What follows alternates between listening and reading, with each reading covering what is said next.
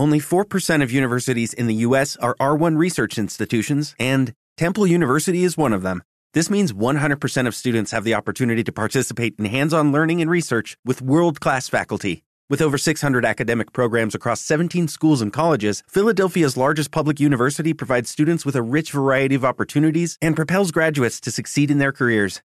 Temple University. Schedule a campus tour today at admissions.temple.edu/visit. There's a sign on the front that says Lou's Tavern. I'm fucking Lou. Who the fuck are you? Tyler Durden. Who told you motherfuckers that you could use my place? We have a deal worked out with Irvin. Huh? Irvin's at home with a broken collarbone. You don't own this place. I do.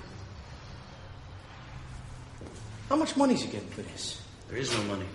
Really? Free to all. Ain't that something? It is, actually. Look, stupid fuck. I want everybody out of here right now. Hey, you should join our club. Did you hear what I just said? You and your friend. You hear me now? No, I didn't quite catch that, Lou.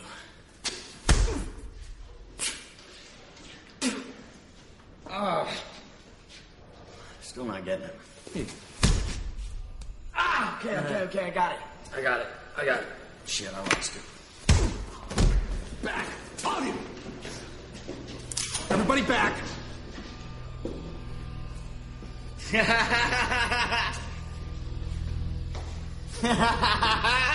ah, Lou. Come on, man. We really like this place. Ladies and gentlemen, boys and girls, dying times here.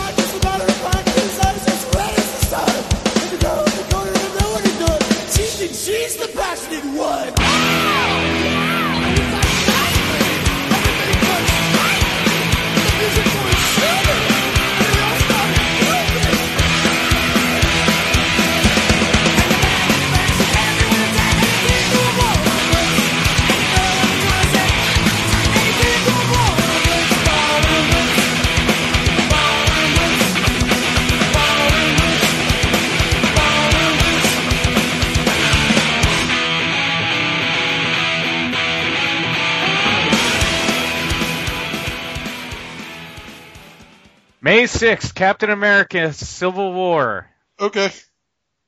I've heard uh, nothing but good things from the people that have seen it. Oh, really? Yeah, and not like you know people that would say good things about it. You know what I mean? It, it to me, excuse me, are we doing the show now? Do you want to talk about it then? Or? Sure. Welcome to episode 196, everybody. Uh, didn't we just do one? Didn't you post 196? Isn't it like 198 or something now? Yes, 198. Yes, something like. I am old and I forget stuff. Okay. Sorry. but anyhow, Captain America. Captain America Civil War. Yes. Um, for me, I don't know, and I've said this, uh, just seeing another trailer this morning.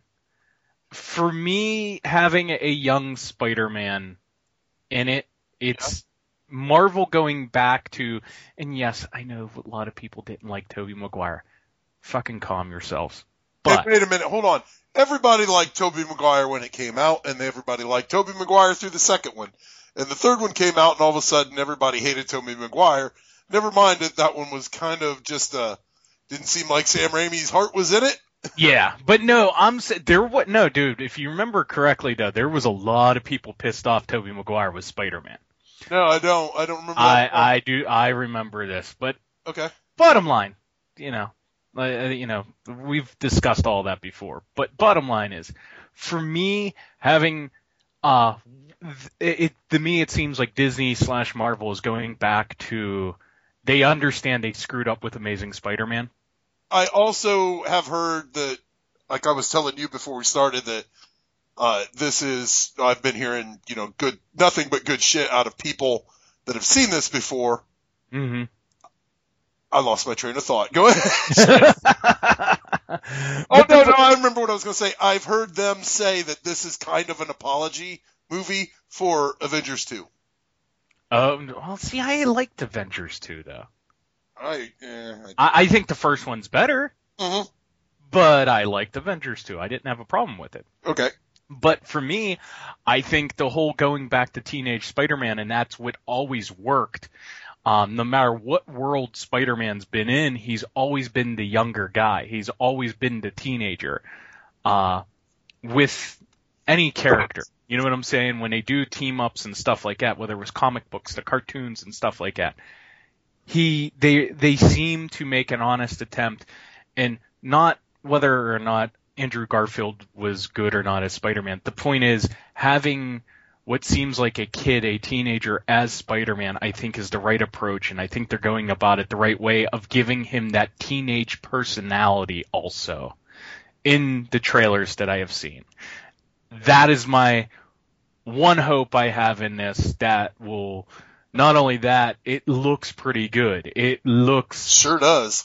it, it it it looks like all the hype of the first Avengers movie, but it also has like okay, this isn't going to be your typical comic book beats down bad guy kind of thing. We got heroes fighting heroes, which is kind of cool. I don't And- know, man. I'm looking at the cast listing right now, and this Tom Holland, who is Mhm. playing Spider-Man, Mhm. also directed Fright Night. No, just kidding. Um, No, yeah, he's he's not even old enough to know what Fright Night was. I don't, I don't know who this kid is, so that could be good. But I'm also looking through the cast listing, and they've got some cool bad guys. Yes, Got- but it, Got it's Baron Zemo in here, and Crossbones, played by uh, oh the guy I, I like him, uh, Frank Grillo. He was in uh, the Purge, Anarch, the second Purge movie. yeah He's in the third one. Okay And Crossbones is a cool fucking character. So is Baron Zemo. Yeah. I was looking, I was looking on here. Hopefully uh, that uh, Ulysses Klaue came back, but it doesn't look like it. bottom line is it comes off much better than what Batman versus Superman looked like, and that's not bashing DC. Everybody, calm yourself. It- down. calm down before everybody has a conniption. my, like I said, my point is this movie looks like it's going to actually live up to the hype. From what I saw, and it has me, and again, I will say this, it has me very excited just for the mere reason of Spider-Man being in it. Yeah. Plus, you got to take your daughter to it, who's I'm sure her head will explode. Oh yeah, she she can't wait. She that's her big thing. She cannot wait to see that right now. So Yeah. I hope. I'm hoping.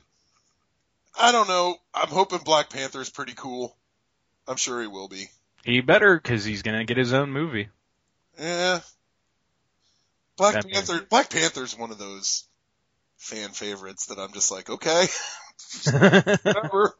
I like Baron Zemo. I like Crossbones. I'm bummed that Ulysses Klaue didn't come back because I'm. I think that's that character was awesome in Avengers 2, and then they just kind of like, uh, well, see you later. kind of excised him out of there real quick. But I'm surprised Ant Man's in this. Yeah, well, no, I'm not because I I think that was kind of the thing. They wanted to get him in there while they had the chance. I think this movie, I think, uh, not to get on a too big of a fucking comic book movie tangent, I think this will break all records. Well, i- if if this does not, X the X Men Apocalypse will. I don't think so. I see. I like that one too. I like the way I- yeah. that one's looking. I like, I love all those X-Men movies, and I think it only got better with, uh, like, I, I like the first three X-Men, X-Men hmm when United and the last Yeah. one.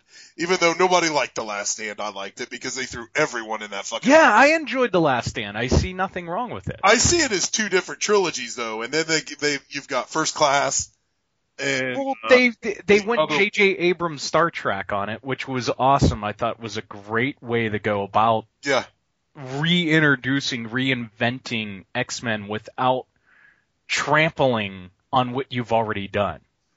It was instead of doing Spider-Man origin story all over again. This is how we're going to do it, but it's in a different way. But it's in a way that you're going to actually accept it too. It just it was weird, but it was cool. But it also set up for many other storylines. I don't know. I think Apocalypse. This this one's gonna be cool. I want. I'm trying to. This is the Bryan. Yeah, this is the only thing I want Bryan Singer to ever do is make these X Men movies. It's the only thing I think he's ever done good, Mm-hmm. and he may or may not be a child molester. Remember that story? Yeah, Uh, but that kind of went away. That went away. That's nothing like the Jeepers Creepers, dude. No, uh-uh. Yeah, that's yeah, that I think that's uh kind of a BS story more than anything. I, I there was just there was no how to put it, uh not leverage, but there just there just wasn't anything like credence to it. It like just came out of nowhere And and it went away. Yeah, yeah, and it went away just as quick as it came. I'm I'm looking how deep they went into the characters for this X Men Apocalypse, and it looks like, oh man, god damn it, Wolverine's in it. I was hoping this would be without. He's only in it for five minutes. okay, good, because they need to get away. He's Uh, he's doing one more film and that's it. They need to, uh, yeah. Honest got- to God, there's one more film and that's it. let's see, you've got Storm, Nightcrawler, Havoc's a pretty is kind of a deep cut. Jubilee, ooh, Caliban, that's a real deep cut. That could be cool. Plague, yeah, some cool guys. I know, uh, Angel or whatever you want to call him. Archangel. Archangel, yeah, he's in Yeah. this.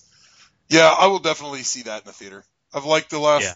I've liked every one of those. So anyway, Yeah, I'll be actually, you know, first time in a long time, I'll be actually going to the theater to see at least two movies this month in the theater.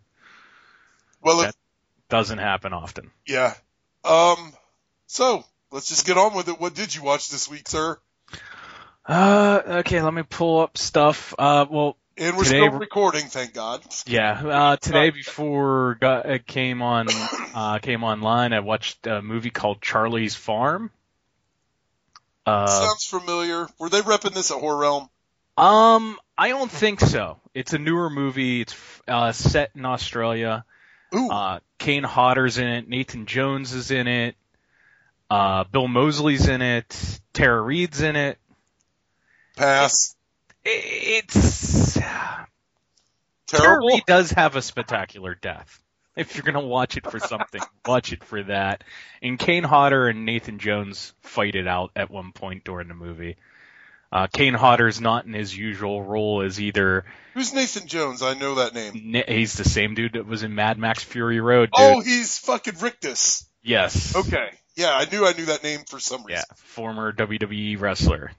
Yeah, that he was he was no good. Yeah, but he has a movie career, so. Mm-hmm.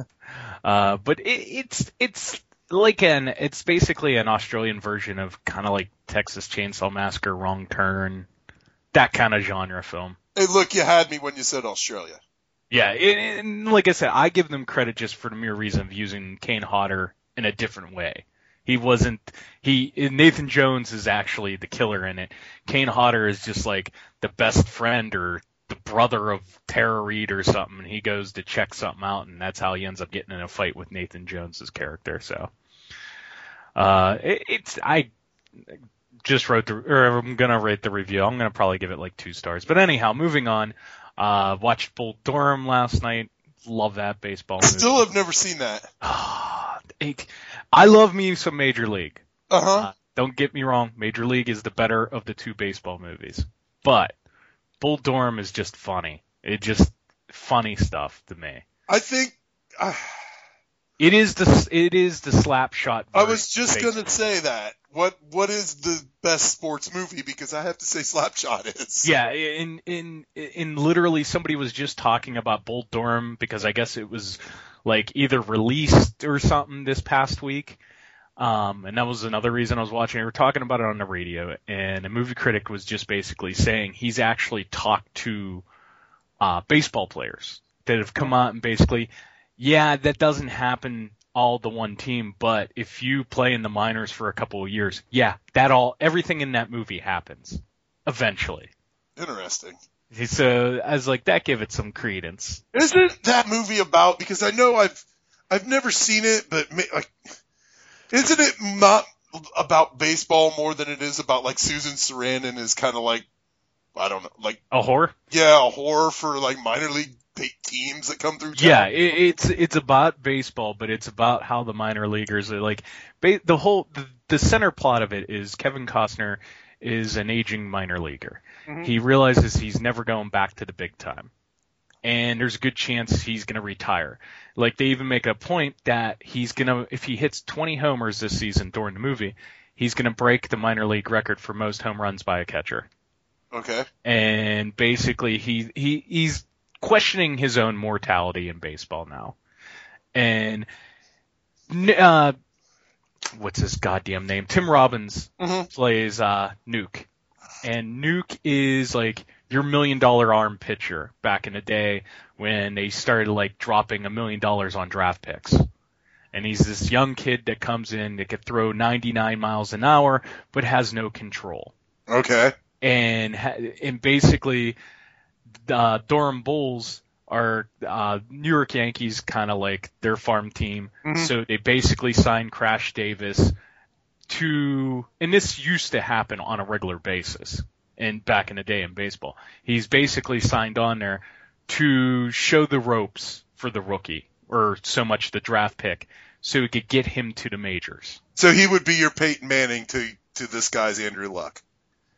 Sort of, yes. Okay. Sort of, yeah, something like that. But basically, Crash Davis's job is not so much to win games, but get this guy's talent to come out and make him ready for Major League Baseball. More than anything, because he even shows like during the movie, he uh, is like, "Okay, let's work on your interviews." Uh, hey kids, uh, the whores are over here. Go at it. Get your yeah, it's it just it, different things, like it, little things, and if you if you ever like the sport of baseball, you pick up on a lot of the stuff that's in the movie that what Crash Davis is trying to teach him. Even to the point at the end of the movie when Tim Robinson's character uh, goes to tell Crash Davis he's going to the bigs. Uh, they get in a fight in a bar, and Nuke hits him with his non-throwing arm, and basically Crash Davis goes, "What arm did you use to hit me with? Your left or your right?" And he said, it, "He goes, my left." And he goes, "Good. You never hit. A, you never hit anyone in a fight with your throwing arm." Like he, it shows he's still teaching them even when he's about to go out the door to the bigs, and it's just that's that's the center point of the movie. The rest of the stuff that's going around, like going on, is it's it's part of the stories. It's part of what makes minor league baseball minor league baseball. You know, whether it's the promotions, if you're listening to uh, just some of the stuff that's going on in the background, like even back in the day, uh, there I've heard about this where uh, minor league teams didn't have the money Oh, they would get all the gimmick shit out. Yeah, didn't have the money to take the radio crews, so it even shows at one point, like, they're on the phone and somebody tells them, you know, so and so hits a double off the wall, and there's this old dude in front of the microphone announcing for the Durham Bulls at the Durham Stadium, but no one's there, and he just he's clacking up two pieces of wood, and he's like, so and so hits a double to the wall.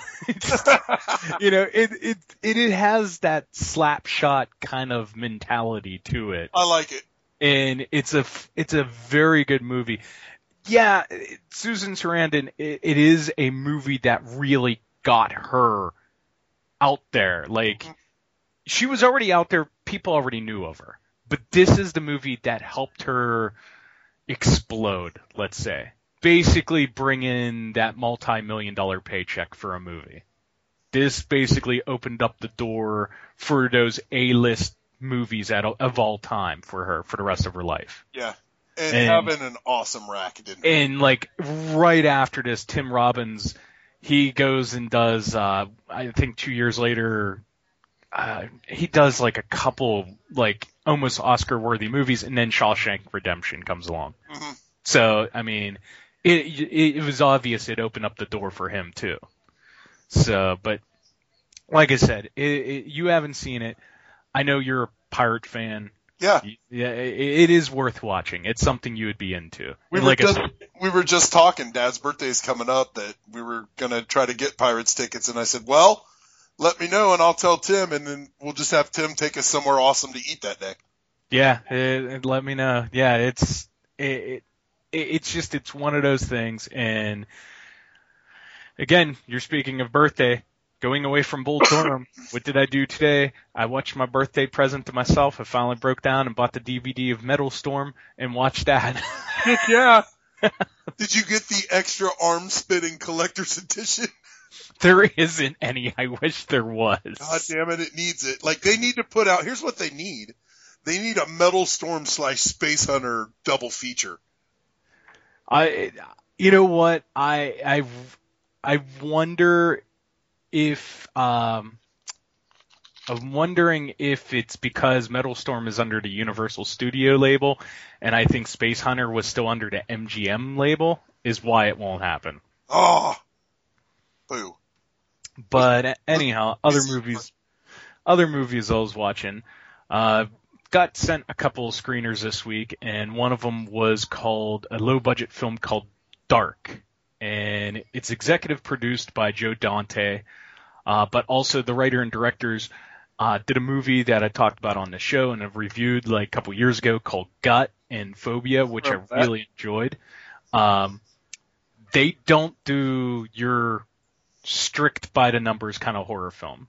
They're into kind of like John Portanova, n- trying to do something different. You know what I mean? Yeah. Make you think kind of out of the box, give you something. And in this, uh, it's basically a movie set during a blackout 2003 New York City, and a woman named Kate. It's played by Whitney Able, who is really cool, which will make you want to watch it just for the mere reason she looks literally like a bootleg version of Jennifer Jason Lee. I'm in. Uh, she's like in her 30s, uh, early 30s. She she's not sure about a girlfriend. She's not sure about her life. She has like these flashbacks of her trying to commit suicide, and then the blackout happens. Like right as her girlfriend goes out the door to go away for the weekend, the blackout happens, and Kate's just literally there's just scenes of her like not going mad, but just contemplating every decision she's made in her life until the point she decides, hey, I'm going to go to the bar, I'm going to get really shit faced and make some bad decisions. Well, that's when it just gets really weird because she finds herself being followed and only returns home to darkness and no girlfriend and she contemplates killing herself again. But next thing you know, she's hearing weird noises. She thinks the guy she was talking to followed her, but it you really don't know once it's at that point you it raises a lot of questions and I really liked it because it you know it made you think because how it ends it's like did any of it happen? Was she imagining any of it? Did she even go to the bar? There's just it just it doesn't fit into a genre. I basically if you're going to give it one i would call it a dramatic thriller. Okay. I I wrote the review today, and anybody that's interested, go uh, dark darkthefilm.com. Movie comes out, I believe, June seventh. It's being released on DVD. Uh, made like for four hundred thousand dollars. Again, Joe Dante is executive producer. I've seen some of the other things these writer and directors did part of this film. It's really cool. I enjoyed it. It's definitely something different. Uh, like I said, bootleg Jennifer Jason Lee. Uh, Future Hunters, which we're going to talk about a little bit later. Uh, also watched movie. Have you ever seen Sugar Hill? No. You need to. I know. No, I know what it is. It's, it's I've- like, yeah, I know what I've it is. been finding some of these black exploitation flicks again, and really enjoying it. This this is a black exploitation zombie flick, and Yeah.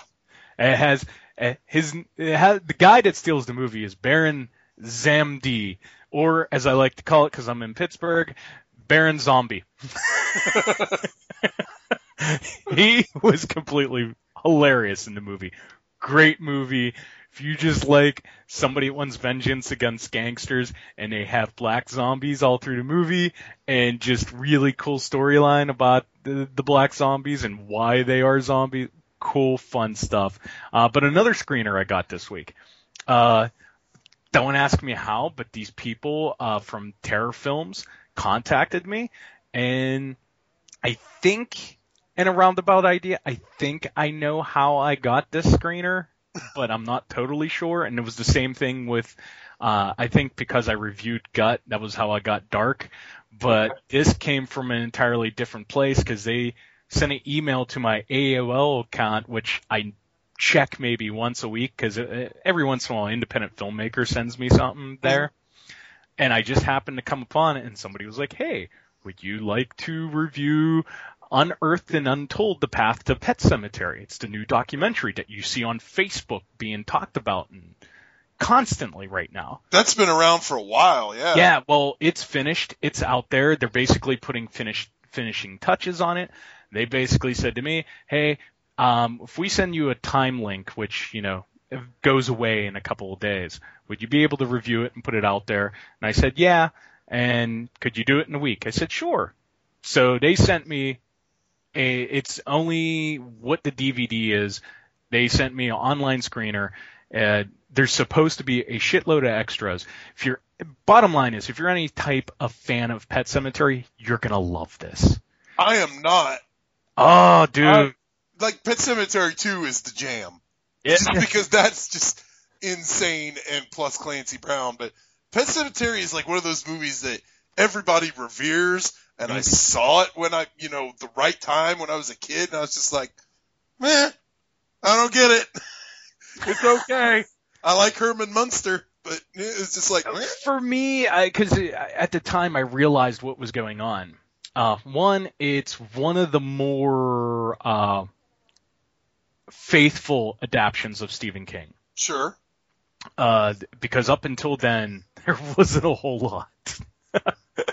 uh, but it's one of the more faithful ones. Uh, it's one of the few movies Stephen King really got behind. But also, too, it came at the time when slasher films were dying out. Uh, the only ones that were making it to the theaters anymore were, you know, Nightmare on Elm Street five or six, uh, Halloween 5 Mhm. basically the end of a slasher, the slasher era, because it came out towards the end of the 80s. But also too, the documentary talks about, like the only reason the movie got made in the first place was the director Mary Lambert, basically the studio Paramount was like, we will make anything except Pet Sematary. Stephen, you mean Stephen King wise? N- no, just movies in general. Oh, And- okay. And apparently a strike, like they were, apparently for like a year they were passing around the script to Pet Sematary, and Stephen King thought it was a great script. Right.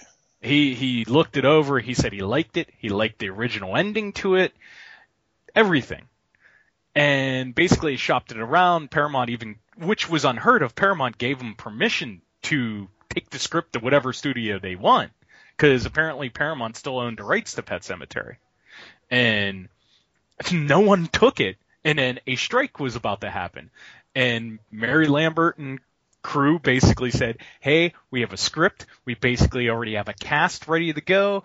All we need is the money. We'll go make a movie because the strike was about to happen. And they wanted projects that could be finished and done and out there during the strike. And they were like, "We'll give you money for anything except Pem- Pet Sematary." And then basically she had it out with the studio. Paramount caved in, and the only other thing they had to do was this was the one time Stephen King was like, "Hey." How about making the movie actually in Maine near where I live instead of doing it in California? And they ended up doing it. And it's it's documents all that stuff.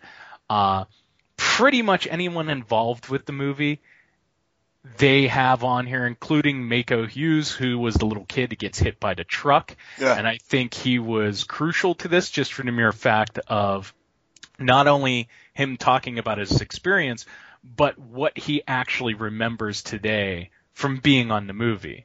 And they got to show how they were shooting him, um, how they were using basically a Chucky doll lookalike for him to do different scenes and how they did the truck scene with a mirror, which was really cool. But it's a great documentary. I, I mean, it, I put it in the same realm as the Return of the Living Dead documentary, uh, Never Sleep Again documentary, uh, Going to Pieces documentary. Really, really, really well done. Mm. Um, for anybody that's a fan of Pet Sematary, I liked it because Stephen King is talking about different things about the movie and They actually got Stephen King in this. Yes, yes, Oh. they did. And so yeah, they really they tracked down everything and everybody, like it had anything to do with the movie. So it was really cool. And not only that, you get to see uh, Dee Wallace is in here talking about working with kids and Heather Langenkamp and a couple other people that were connected to the film without being connected. And they're showing still photos of Charlie Sheen because he was like best friends with the makeup artist at the time. And it just like he showed up. Kareem Abdul-Jabbar showed up on set. What the fuck was Kareem Abdul-Jabbar doing there?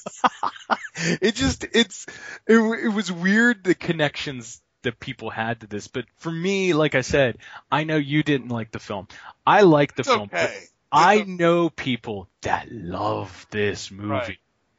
for me i had the sense enough even though at the time it came out i was like 14 years old i had the sense enough to realize this movie a was kind of dark to begin with but different than what was out in the horror genre at that time and definitely I still have a promo thing that used to hang from a ceiling in a movie store of Pet Sematary that had the dead hiker or runner I should say on it. So pretty cool stuff. Documentaries coming out I think like September or October for sure with it's going to be like a two disc version or something but pretty cool stuff. I, in my reviews I posted like all the links and everything. You could find it on Facebook called Unearthed and Untold or go to terrorfilms.net. Uh, but yeah, somehow, some way I got a screener of it. So These these these movie documentaries are interesting as shit. yeah. But I feel like maybe the the bubble's gonna burst on these. Well, I was even going to say, I even writing the review today, I said, these days it seems a lot of documentaries are being made about horror films and such. right. And I the said- Hellraiser one coming too. and I said some deserve it question mark. And So, I and there's, that, that is a big question mark because I feel not all horror films deserve to have a documentary. there's one they're trying to get kickstarted now just about Wolfen. Did you know that? It, that's stupid. As much as I love Wolfen, Ugh. that's just stupid. But Pet Sematary, it deserved one. I mean, I just it, it did deserve one because of its place and time of when it came out during horror during you know if you're a horror fan. Yeah. I just feel like it deserved one. Uh, and that's why I put it up there with Never Sleep Again. And I mean, for the love of God, Friday the 13th has what three of them in a book? Oh god, that one. uh, Well, it has three of them, but you don't need any other one than that fucking what eight, four, eight hour long one. Yeah, it just If it's not in that one, it's But not. yeah, but it, it- that's what I'm saying though. I mean, understandable it's about the whole series, but it's just the point. I mean, yeah, that that one has a couple, you know, It- but it is uh, Pet Sematary did deserve one. Now, does something like Neon Maniacs deserve one? yes, No. It does. Yes, it does. As much as we would love to hear about how water kills monsters that live under the Golden Gate Bridge, And and they have their own baseball cards. Yes. That should be a And one of them is a documentary in itself right there. Why did they have their own baseball cards? Why is one of them just a giant meatball that lives in the back of a truck? Yeah. Uh, the other movie I watched this week, uh, Voodoo Island. Never heard of it. Oh, you might enjoy this. It's a 50s B movie, and it stars Boris Karloff. Okay. and he's a dude that goes around debunks ghosts, demons, and present day myths. I believe the movie was made in 56 or 57. And basically, this mo- mo- or hotel uh, mogul millionaire dude basically hires him to go to this island and basically prove there's nothing wrong with this island because they sent surveyors there the first time around and four of them went one dude only comes back and he's basically in a trance and Sounds So- like Serpent in the Rainbow. yeah, it does, and but it's it's kind of like Cannibal Holocaust without all the stuff going down, where they eventually meet the cannibals and realize, hey, uh, not only it's not the cannibals we got to worry about, it's the plants that were like around when the dinosaurs are around that are eating people on a regular basis. I like it. It just it's a bunch of weird stuff. Been on this weird killer plant kick lately. I wanted to do the ruins for this show, but we nixed it in favor of Green Room. and Boris Karloff just um kind of like does his Vincent Price impression. Sure, I've seen that happen before. He just has this is like but if Vi- Vincent Price has House on Haunted Hill, right? hmm Boris Karloff has Voodoo Island. That is the best best thing I could compare it to. He just has a blast with this movie. And it just it's fun stuff, great it's great 50s B horror. Uh, this is the kind of stuff I love finding and watching. It's just fun stuff. But that's what I watch, sir. Well, besides going to the movies yesterday and watching Green Room, I watched some shit. Uh, speaking of Joe Dante, uh, I was searching around on Netflix and I, I watched Explorers. Haven't seen that movie in 10 years. You remember this one? No. Ethan Hawke, it's a little kid, little kid baby Ethan Hawke, and they, there's like three, this, there's three of them. I don't think the other two ever did anything. They, Ethan Hawke is having the dream of, like he's just dreaming these weird things and he draws it down and this kid's like a fucking computer obsessed kid and he's like this weird scientist, science kid. And he's like, hey, I know what this is. I can build this. And they build the sphere, and then they build like, you know, they can make it fly around in, in space, and then they build the fucking spaceship out of a tilt-a-whirl car, and they go up into space and meet the alien. You never seen this? No, I've never seen it. Never seen Explorers. Really? No, I haven't. Holy shit, you need to. It's like good 80s shit. Everyone's this is this is a shock to hear from Tim Gross that he's never seen Explorers. No, it, it's not ringing any bells. It's got hold on, I'm going to look it up cuz I know either Sam Winston did the, you, I can't believe this. This is shocking. The aliens up in space are obsessed with television and they talk in like kind of like how Bumblebee talks in the You sure? This kind of sounds like uh, Terror Vision. No. No, it's from 1980. Oh, River Phoenix. I'm, let's see, you got. Let's see, I'll go get you a cast here. You got Okay.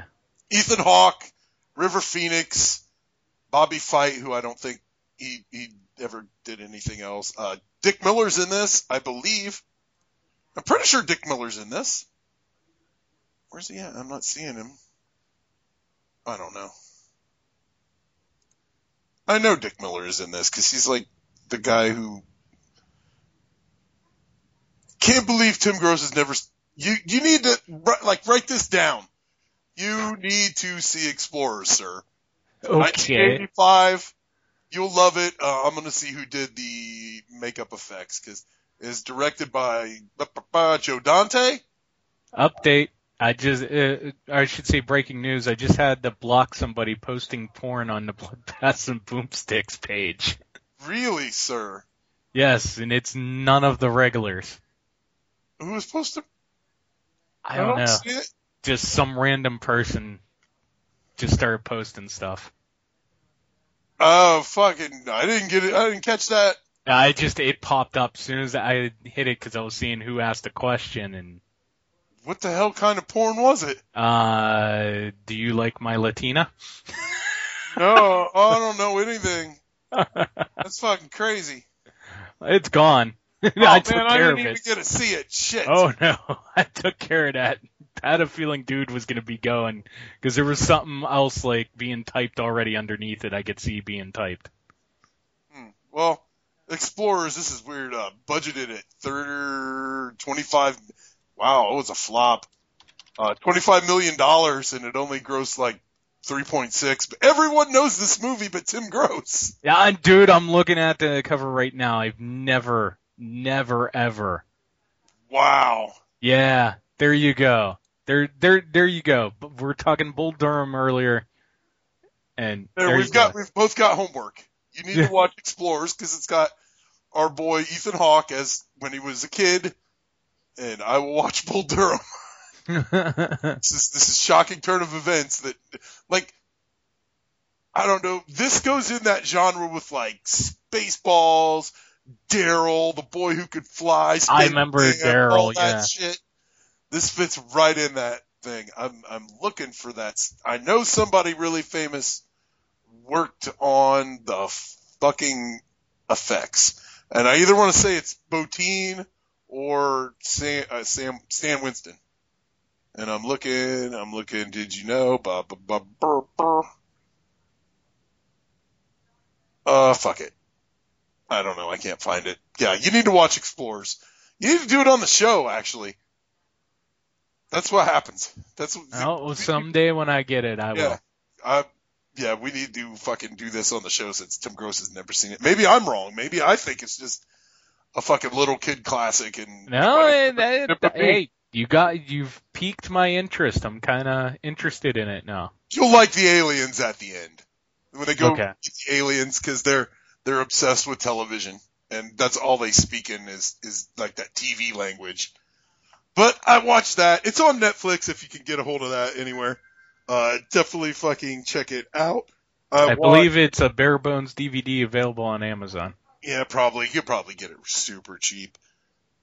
So, uh, uh, speaking of another movie that everybody seems to not enjoy, but I like, I watched Hancock. what's what's the joke, dude? I don't get it. Like, I, I think that's a pretty decent movie. I believe you. It's just another movie I can't get myself through. Really, Yep.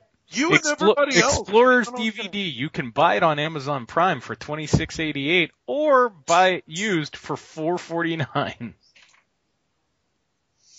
It's worth four bucks, dude. Definitely. It's not worth twenty seven dollars. no, you know your your daughter would love it. I guarantee she would love it. Okay. I guarantee she would love that fucking movie. Okay. But yeah, uh, I don't get why Hancock's such a joke of a movie. I like it. It's pretty decent. Uh, it, it's a not super genius like deconstruction of a superhero. It's just okay. Yeah. I like Will Smith's performance in that. I like the fact that he throws the little young Michael Myers kid into the air and freaks him out and then catches him. I like how he's a drunk. I like how he when he fucking has an orgasm, it shoots through the top of his fucking his trailer, and he's got groupies. I I don't know. Maybe it's just something that I missed. But No, you're allowed to like it. that seems to me to be like this big, huge joke movie. Like everyone hates it, and I'm just like, I don't get it. It's It made a crap load of money. So I'll tell you what, though, I'm I'm a little sick of Jason Bateman. Jason Bateman is the same in every fucking movie, and I'm Oh yeah. a little sick of him. Yeah. Um, I spent your Amazon gift card. Yep. We Spent talked about that last good. week, but I'm sure no one will ever hear it. Yeah, fucking yeah. Ah, Last week's show was a goddamn nightmare. Uh, I got the Prince of Darkness DVD. That's pretty good. The big special, well, not big, but the special edition Scream Factory shit. Watched everything on there, and I have a new appreciation of that movie. Eh, man, those guys did a great job. I just wish they would have. I don't think they could have done it, but uh, I've had that director's commentary for a while now. I wish they made it like if I had one thing to you know, what would you do to make this DVD better because it is one of your favorite movies of all time? hmm I think a new commentary with Carpenter would have been awesome, but I don't think they probably could have got that done. It Yeah. just doesn't seem like he's very much interested in doing anything anymore, let alone talking about this movie. Like he's he just seems like a dude where he's I I, I was there. Mhm. Uh, everything was fun, and uh, you know I'm out now. And he even says it. There's a little Easter egg on that uh, DVD of a Q and A John Carpenter did at some uh, some convention out in L.A. where it was the 25th anniversary of Prince of Darkness, and and even he even says in there he's like you know uh, my time's gone and I, I had you guys can't imagine how much fun we had and I kind of just like to sit in my house and and watch TV and play video games and watch the NBA. And he doesn't. He kind of shits on somebody asks him about the th- the thing prequel, and he kind of shits on it, but in the nicest way possible. You know, he just wants to lay into that movie, but he can't. It's okay. Uh, the fucking movie's great. Now let me. I I kind of have a new a new. I never put two and two together before about the ending of Prince of Darkness. I want to run this by you. Okay. Okay, I've always. How has Tim Gross seen the ending of that movie? Because I have always seen it as okay. Uh, the chopped off head, melty skin lady. I don't know what her name is. hmm Lady. She uh, reaches through the mirror, grabs Satan, and pulls him through.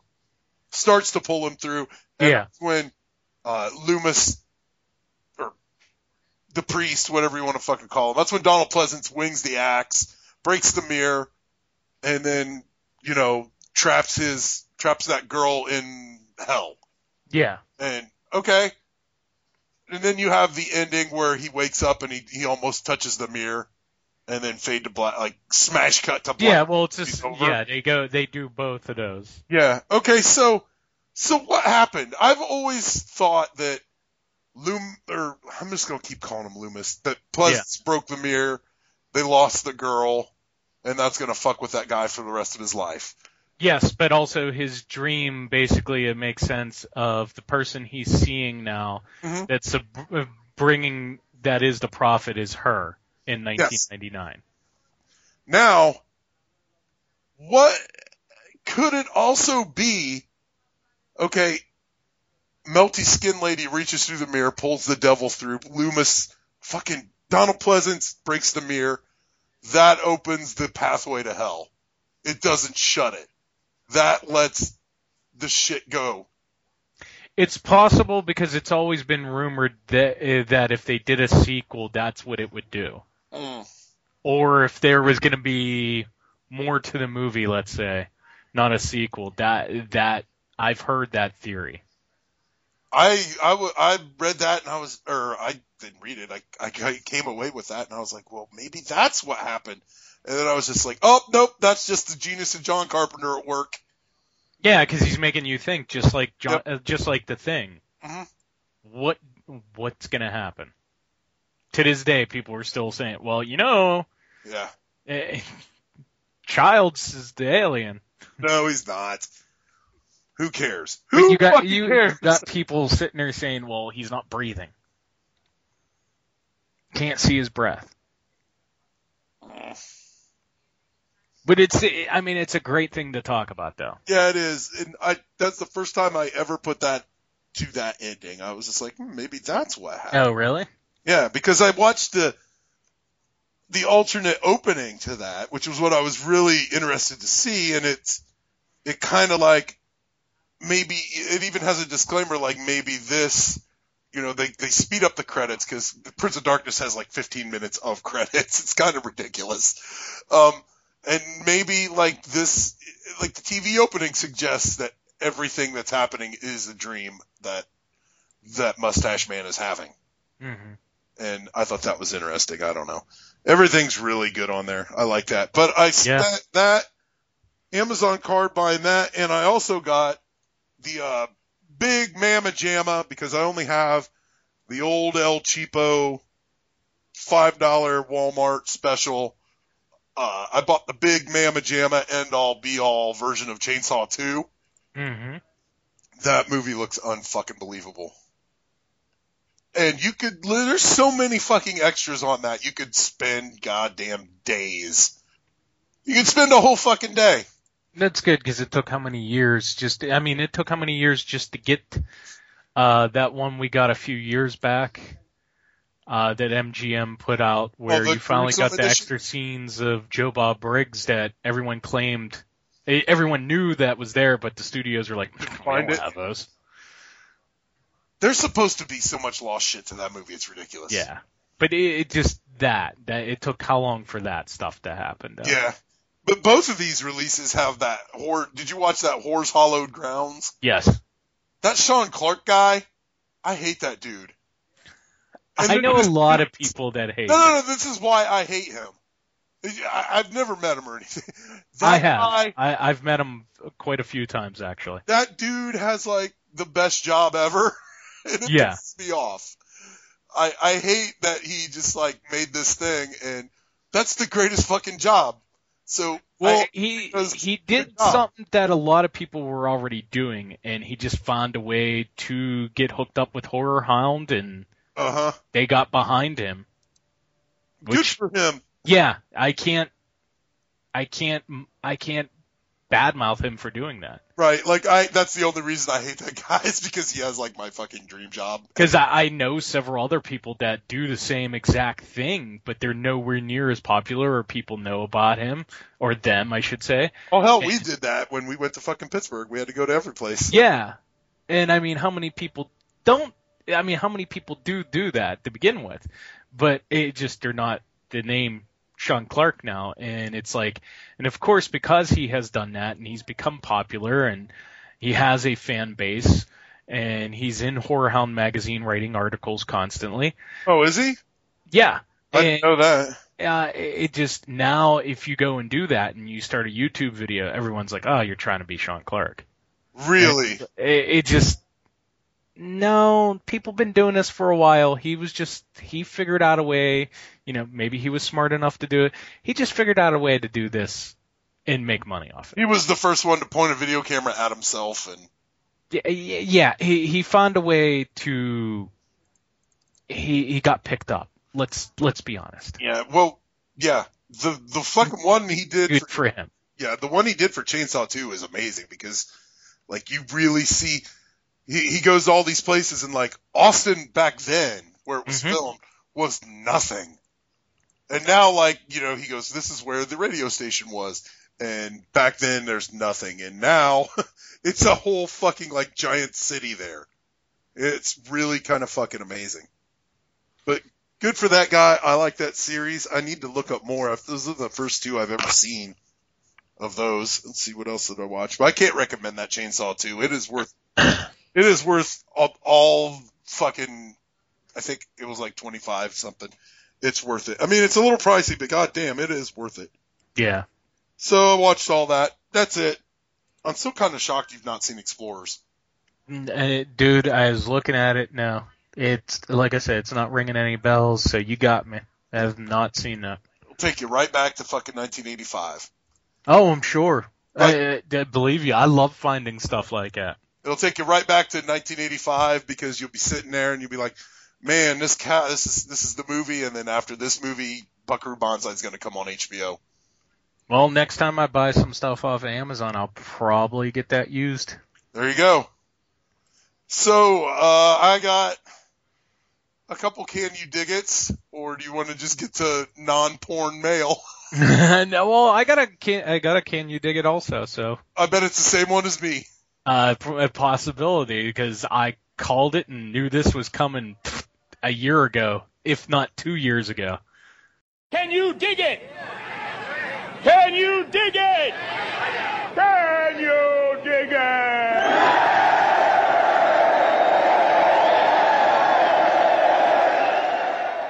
So is this the, uh, fucking Puppet Master remake? Oh yeah, dude, I knew this was coming. It's just everybody else caught up to me finally. Well, you talk about it then, because this just got laid on me today. Well, apparently somebody made a it, well, how it got out there in the social media world was somebody, I guess, at Texas Frightmare weekend Yep. made a announcement and basically got some heavy hitters behind it for the most part, A and little bit, yeah. yeah, and let me bring it up here right quick. Yeah, like some of the people that were basically producers of Bone Tomahawk, uh, Bone Tomahawk and 1408 are now gonna be uh, doing a reboot of Puppet Master, and Charles Band's on board as executive producer, of course, and Of he's all for it. Of course, he's gonna get that check at the end. Oh yeah, dude, this is I can't blame him. yeah, I can't this. If somebody's gonna do your work for you, hmm this is and if anything this is going to help full moon down the line because it's like do you want him to stop making evil bong movies that are just 60 minute full moon commercials I do. yeah i mean i love the guy but yeah you I like Ooga Booga just as much as anybody else, but come on, Charles. Yes. But the point is, and I kind of seen this like two years ago to begin with, I was wondering where he was going with this, especially because it was taking so long to get that, this supposedly last of the trilogy of the Axis movies finished, this Axis Termination.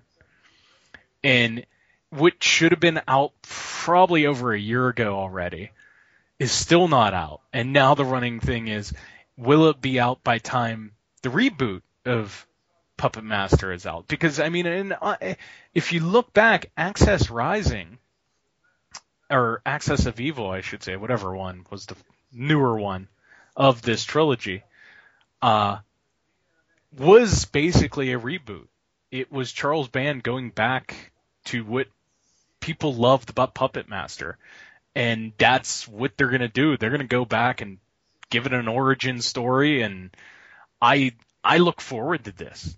I look forward to seeing how this is going to go down and what it's going to look like because um, from what I've read it sounds like there's some people that are fans of this that are behind this and Charles Band's already signed off which tells me that um, because the other reason I mean Charles Band signs off on a lot of things. Let's get that out there. But if there was one thing Charles Band holds near and dear to his heart, it is the Puppet Master franchise. It's money. Yeah, well, that's the thing. Yeah. Out of any of the franchises he's ever come up with, or any of the movies he's done, honestly, you got to say that is one he goes back to because he's guaranteed to make money no matter what. It has a built-in fan base and always will. Mhm. There's always a bunch of people like me that would go rent it, watch it on demand, get it on Netflix, buy the dolls, do whatever. You've seen it at Wasteland. Uh huh. People are still buying the stuff because of Puppet Master. And that is what he why he would go away from it for a while to see if he can make money on things. But when he really need the money, he'd go back, make a Puppet Master sequel, and boom, he's back into the filmmaking business again because it it was guaranteed profit every time. And this is no different. I'm excited about it. I want to see it. It should be a lot of fun. Uh, how long it takes is a different story. Yeah, it's hitting all the horror websites now. I've got like three. Yeah, it's on Bloody Disgusting, page one, blah, blah, blah. Uh, iHorror, Shall Oh yeah, it. I Billy Drop, all this shit. yeah, everybody's picking it up. I Yeah. like this poster they have with the fingers Yes. But it says Puppet Master, the littlest Reich. Yeah, yeah, yeah. It's. I already like the direction. If that's the direction you're going to go in, I'm all for it. I'm all for anything that those puppets are in. Yeah, and and like I said, this can open up the door for so many other uh, storylines. And for me, that's all I ever wanted. I, I just felt like you could do one-off movies with these guys on a regular basis. And It's they, fine with me. yeah, and they can be too. Uh, that's all I have for Kitty Ticket. I saw that son of a bitch come up, and then I was like, "Oh, we gotta talk about this shit with Tim right now." Oh yeah, I, like I said, I I can't talk. I can't say how ex- how much more I'm excited about that happening. I I just I've wanted to happen. I've wanted it to happen for a very long time. I can't wait. I want to see think, it. I think if Charles Band was smart, and he is, Um, I would start. I'm surprised he hasn't actually. I would I would start rebooting my like you know five star gold franchises. I'd be like, okay, let's get the Puppet Master one in the works.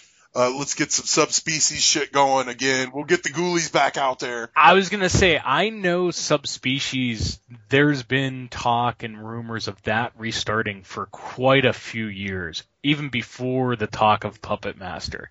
That has been one he's always tried to get off the ground, and that was one I could see outside of Puppet Master actually working. The problem was no one was getting behind it. You know what I mean? Mhm. He could never get anyone to get behind that one. Even to do another sequel, he couldn't get couldn't get the funding or get the right script for what he wanted to do. And I'll give him credit, he didn't go and do something stupid, which was good. So, but yeah, uh, this will open up the door, if anything. This Yeah. will open the door for a lot of that stuff. Because there was a lot of talk recently about uh, him doing a remake of The Creeps. Well, he didn't do a remake, but he just renamed it and threw it back out, Oh yeah, yeah, yeah, yeah. That yes, which is yeah. pretty ridiculous. yeah. But I don't put anything past Charles Band. No fucking way. Um, let's get to our questions, Tim. Okay, we don't got many of them, so. No, we don't. I have a couple for you though. Oh, okay. Did Just you remind me at the end. Oh, okay. Okay. Uh, Tristy Gnarly Martin says, true or false? This is security footage from the event mentioned on last week's episode of Kyle Bubby escaping from the event to go home to put on his slippers and light his old man pipe. I saw it, and it's a GIF Uh huh. of the little alien from Mac and Me peeling out in the big wheels. Get the Yes. out of there. That is security. I am Mac, All grown up. Uh, your boy Dano, uh, he chimes in. He says both I and Wayne Gale, uh, V- Wayne Gale Variety Hour host five, Andy S- uh, Andy Swart, I Yeah. believe, uh, realized about three quarter of the way through. Uh, the green room, we had been squeezing napkins for the last 45 minutes, and by the end of the movie, the napkins had fused in on themselves and become a new element of the periodic table made from paper and fear sweat. Did you have a similar reaction? And what's the last time you can remember feeling that genuinely uncomfortable watching a movie? Hmm. It was pretty intense. We'll get to that later. We're, I'm not going to talk Yeah. about Green Room until later, but yeah, Okay. it was. It was pretty f- fucking holy shit. But the last time, anything like this, uh, this intense in the theater, I I told. I don't know. Did I tell the story about getting really freaked out in Alien Resurrection and having to leave for just a little bit? I believe so. Yeah. When they got Brad Dourif all Yes. tuned up in there and he's giving that speech. It's just so it, got to me, man. It was like, ooh, ugh. It, something fucking happened to Kyle, and it, Brad Dourif worked his fucking acting juju all over me, and I was like, I gotta, I gotta go to the bathroom. This is fucking kind of freaking me out a little bit. I'll be right back. I had to get out of there. House of a Thousand Corpses kind of creeped me out at the end a little bit. It was kind of intense, like seeing that for the first time when they, you know, they're they're playing that fucking music and they're lowering her into the fucking where Doctor Satan is and that big robot fucking guy's down there. It's all awesome. Mhm. I, I, I got that got to me just a little bit, but as for being really scared in the theater, no, like like intense. Only a, a handful of times. Seeing Jaws in 35 millimeter last summer in that really old, awesome uh, theater. That movie took on a life of its own, and it was it was pretty. I was not intense, but I was into it. I, I wanted to see it again, like immediately. What about you? Anything ever like happened to Tim Groats like that? Um, nothing like that. Like I said, a little bit uncomfortable. Yeah, first time I watched Last House on the Left or Inside, even recent movie. Yeah, Really? Inside was a little uncomfortable the very first time I watched it. Never But, uh, in the theater where it was like an intense goddamn movie that you were just into. Oh, there's been like intense movies I really got into, like I said, but like I told that story about seeing Dead Alive in the theater and just thought it was like the craziest thing watching people r- puking in the aisles and stuff like that and freaking out. That was like a different experience. But I don't know like anything like what you're saying. I don't think anything I've gotten into movies, but nothing like what you're saying. Yeah, 28 days later kind of got to me a little bit too. Just a little bit. I didn't have to leave, but I was, I was on, I was, I was white knuckling it a little bit through that one. No, see, can I get lost into the movie where I'm literally a part of an- another world? yeah. I do that constantly. I do that constantly. And that that's when everyone sucking all the ideas out of my head and you get cowboys versus dinosaurs. I was gonna say, how many, how many puppets are in these worlds you get sucked into? are they all populated by Charles Band puppets? it's possible. So you have like your little Mr. Rogers neighborhood shit going on. Oh yeah, yeah, this is the best way to describe it too. Like I, I can imagine next time I come to Pittsburgh, this little like all the load bearing DVDs that you have in your house. Some of them are gonna part ways, and this little train's gonna come out, take me to Tim Gross's movie Puppet Land. I can't wait. It's gonna be great. Oh, okay. The last question I see on here, uh, we got from Eric Axel Kent. Kyle, are you beta or VHS? Also, React the Flares podcast closing up shop. I'm. This is news to me. I listen to. I- I don't. I got my rotation of podcasts. I listen to Dano's podcast. I listen to Parker's podcast. I listen to uh, that Lou Reed's podcast. It- it- you know, it's like a. I listen to Profondo when they put one out. They're not every week, but I, you know, I've got my Monday, my Thursday, my Friday podcasts, and every once in a while, you know, I'll hit a gap and I'll throw Ric Flair on there. I've listened to three or four of his, and he was, man, look, in podcast or non-podcast form, anytime you get Ric Flair about six, seven drinks deep, you start, you start like magic happens. So if he closed up shop, I, I'm wondering if this has to do with health, health issues because the news story was he went down at a, uh, Mhm. this week, he went down at an airport and everything's supposed to be okay, but you know what, dude? I'm preemptively calling this. I think we're going to lose Ric Flair pretty soon. Yeah, you were saying that, and I've heard uh, after I you said do. that, I- I Feeling. read a story like shortly after that, a, whi- uh, last week or something, that somebody was claiming he was uh, sick. So I would not be surprised. It might just be one of those things where, you know, running around, just like the Wasteland thing, like maybe he's just been in high gear for like a couple weeks and he just fucking couldn't have it anymore. Yeah. Maybe. I hope not. I love Ric Flair. If his podcast shut down, I hope they keep the old episodes up because the one he did with Bischoff, where it was like gloves off, we're going to tell you, you know, we're, it's going to be like pretty much shoot for two hours. hmm That was, that was really good because Flair was clearly five drinks, six drinks deep in that one. And it, it's Ric Flair, man. Fucking listen to that man and watch it. I saw a great meme this week where it was like, uh, Ric Flair's daughter met the world, the dirtiest player in the game, and Ric Flair turned heel on her and took the woman's title. I was like, I hope that happens. That'd be great. Oh man, is that all of our questions? That's about. That, that's all I could see. oh, I think we might have just. Died. Did we die? No. Are we still alive? Oh, awesome. I, Um, you tell me. Yeah, we're alive, dude. We're kicking. We're still recording. Okay. Something I don't know. I'm using the same program that I used to. I just deleted the old one and, and downloaded it again, so it seems to be seems to be in the green, I suppose. So let's talk about. I kept calling it Future Kill all week. It's not. Future Kill. That's a whole different Yeah. movie with Ed Neal. I even think I fucking put it out as Future Kill is what we were talking about, but no, this is Future Hunter. Future Hunters Yes, I, I watched it, but I watched the one that you sent me with with Joe Bob Briggs. everything's better with Joe Bob. So Oh yeah, this just made me like, oh man, it's like I should have watched this version.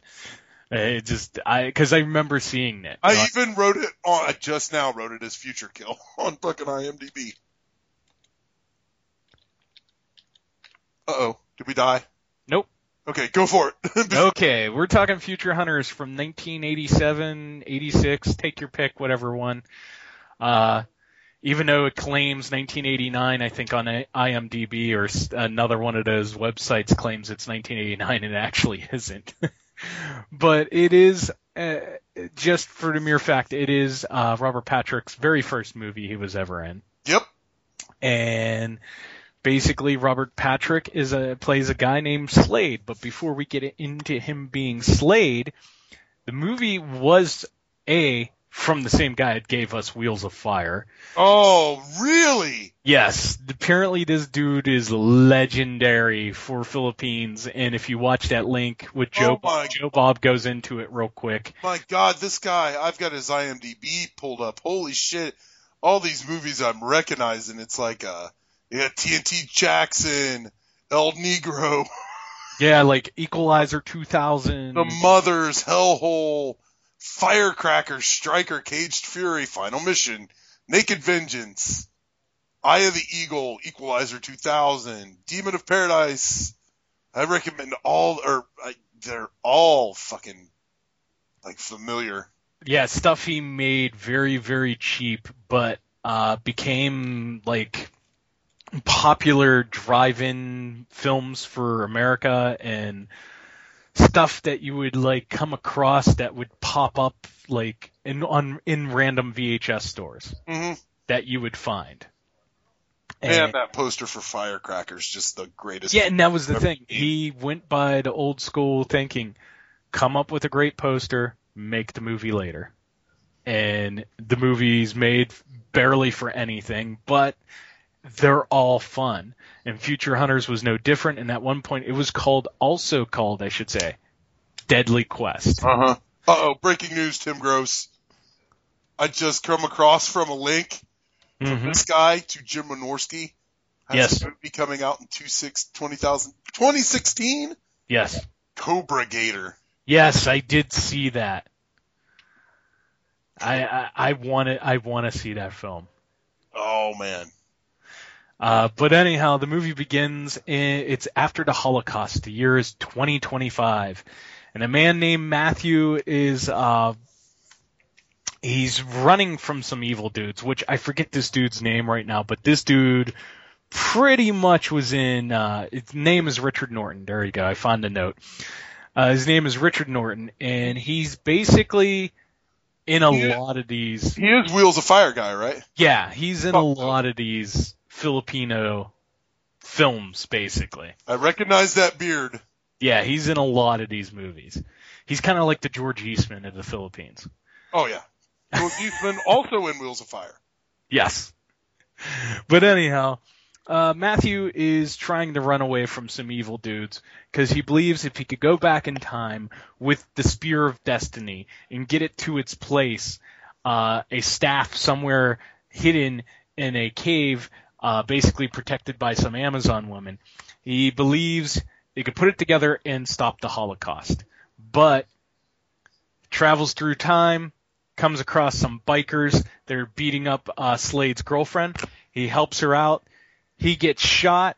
He's about to die, gives her the Spear of Destiny, and basically says, You need to find Professor Hightower. They go looking for Professor Hightower instead they don't find Professor Hightower, they quote unquote his assistant, who just happens to be a Nazi crazy guy and wants the wants the Third Reich to happen. Uh, he's just. I was and, bummed they didn't find Bubba Smith personally. Well, well, here's the other thing, the the evil Nazi dude that it does have Professor Hightower as his prisoner, uh, because we're all led that Professor Hightower is the key to all of this. Uh, does have a bodyguard that looks exactly like Playboy Buddy Rose. Playboy Buddy Rose? yes. I didn't put that together. Oh, I did. Because I remember watching it the first time on Joe Bob Briggs, and I just couldn't stop laughing. I was like, "That's Playboy Buddy Rose." and I watched it again. Now on every movie, we have to find that one wrestler that's in the movie. That's the new rule for the show. We're gonna find out that one guy that looks like a wrestler in every movie. So, you know, Playboy Buddy Rose and his boys come and they basically say to Slade's girlfriend, "Look, just give us the Spear of Destiny. We're being nice about it. Just give it to us and we'll go away." She's like, "No, we're you're not Professor Hightower. We want to get this. You know, go find us." And he's like, "You know, we're gonna kill you, basically." Mhm. and she's like, "No, you won't." Well, eventually they end up in the Nazi hideout, and they end up in the little uh, prison with Professor Hightower. Next thing you know, uh, they're flying to other countries. You got uh, not al- not only do you have evil post-apocalyptic warriors, you got car chases, you got other Nazis, you got Amazon tribes on horseback, you got c- random kung fu people doing kung fu in the streets, you got explosions everywhere. Apparently, Robert Patrick knows how to fly helicopters that have bombs on them just in case. Uh, and you have class in con- con. and you have caves of sledgehammer wielding midgets that are afraid uh, that are afraid to talk to anybody because they've been driven there by not only the Amazons on horseback, but the Amazon women that are protecting the staff for the Spear of Destiny that could save the world. And on top of that, we have gators. So, basically what happens is Slade and his girlfriend, they make a deal with the midgets, they get past everybody, they uh the girlfriend fights it out with the Amazon the Amazon's high guard or whatever, uh drops her into the gators, she's getting eaten alive, uh leader goes down, shoots her with her little bow and arrow, kills him, says, Okay, you go do it. They put the staff together. There you go. They saved the world. Holocaust is not going to happen. Fun movie. Damn right it was. and just, it's crazy. I just, I enjoy the movie a lot. It's just, it, it, there, I give it three out of four stars. I love everything this dude does. Uh, stuff like this, may, B movie, it's not even B, it's C grade movie, made for no money, but they're nothing but exciting, fun crap. It is a lot of fun. I love these types of movies. What did you think of Future Hunters? And did you enjoy Joe Bob Briggs? Like, oh, it I was enjoyed like, Bo Bob Briggs doing anything. yeah, but this like seemed like he was He was tailor made to like curate this movie. Yeah. Oh yeah, he he just seemed more excited than usual on this Monster Vision talking about Future Hunters. He seemed like he was he was happy to get this out there. Yeah, he was overjoyed. Like and maybe this is one that he personally picked in between. yeah, because I think honestly this only played once on Monster Vision. in between showings of Thunderdome and Coma, yeah. snuck one in there. This movie was pretty goddamn great. I expected nothing. When you when you said you wanted to do this last week, I was like, okay, I've never seen this. I need to look it up, and I found a fucking short YouTube clip of Robert Patrick and his tidy whities. man, that man can rock some fucking underwear. Robert Yes, he Patrick can. he found he, this guy, this, this director, uh, Cirio H. Santiago. Good on you, sir. You found a really good actor who I like, and you put him in tidy whities through the whole like this big scene. Yeah, this is so crazy, dude. There's any. It was almost like one of Kyle, those Kyle type movies, like Adventure or Treasure of the Four Crowns, where almost you could literally see the script guy in the back writing it as they go along. Oh yeah. What do you got? A couple tigers over there? Hold on, give me five minutes. I'm gonna write a scene where this guy fights some tigers. And did you notice Bruce Lee was in this? Like Yes, Bruce, but it's not the real Bruce Yeah. Lee. Bruce L E. Yeah, yeah, but it wasn't even him.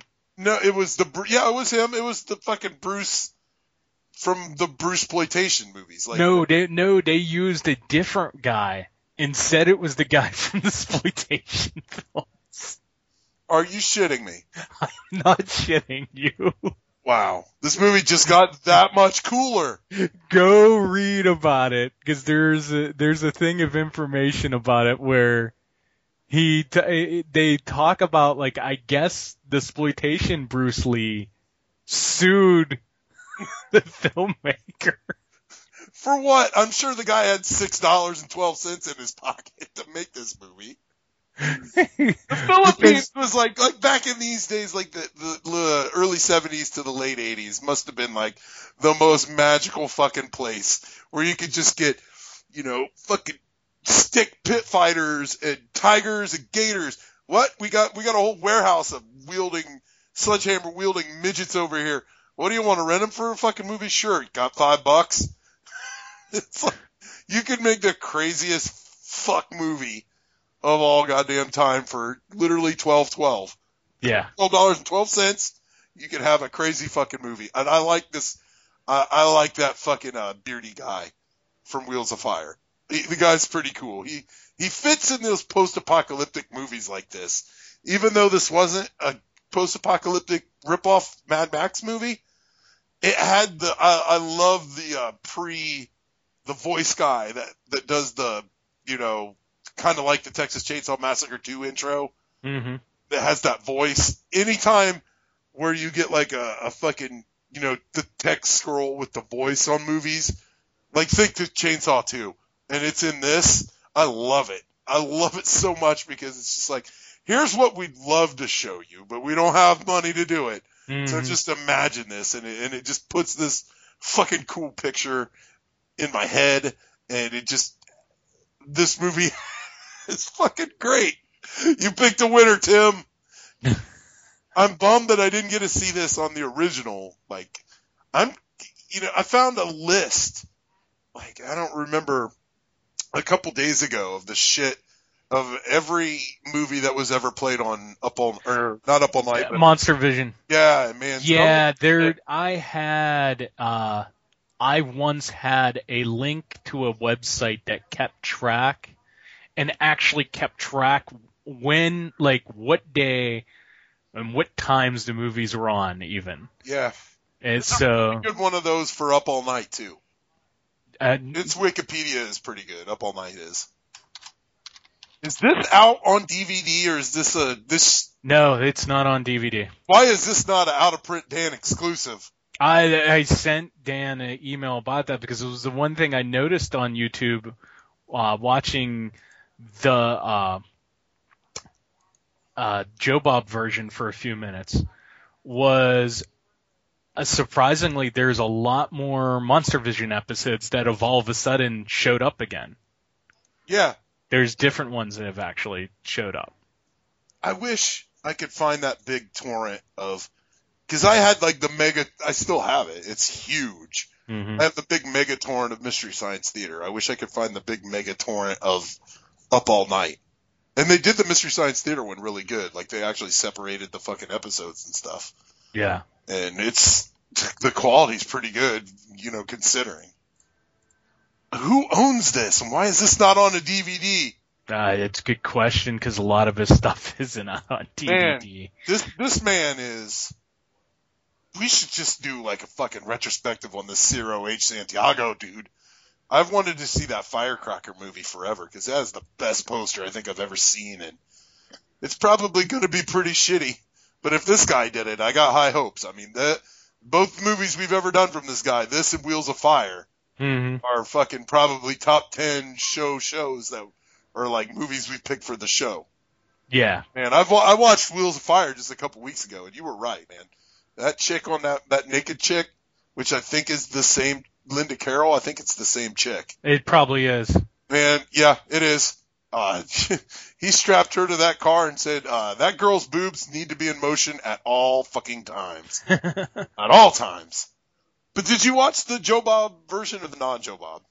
I watched the non Joe Bob, but back in the day, I when it first appeared, I seen it on Monster Vision. That was how I knew of the movie. Is this like because I watched the Joe Bob version? Is this nudity laden like Wheels of Fire is? Um, no, Really? no, it isn't. Well, I guess they pick up the slack with the sledgehammer wielding midgets. Yeah, oh yeah, this had much more everything Quillen- else going on. Ed Quillen, take note, they're midgets in this movie.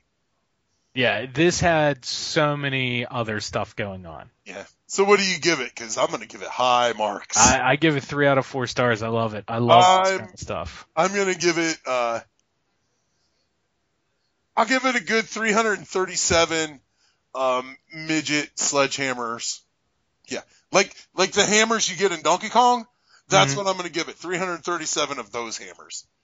That's what. It is. but uh, are you ready to?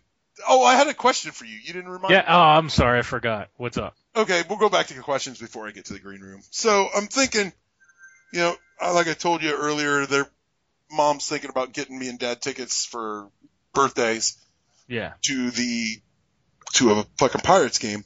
Mm-hmm. and so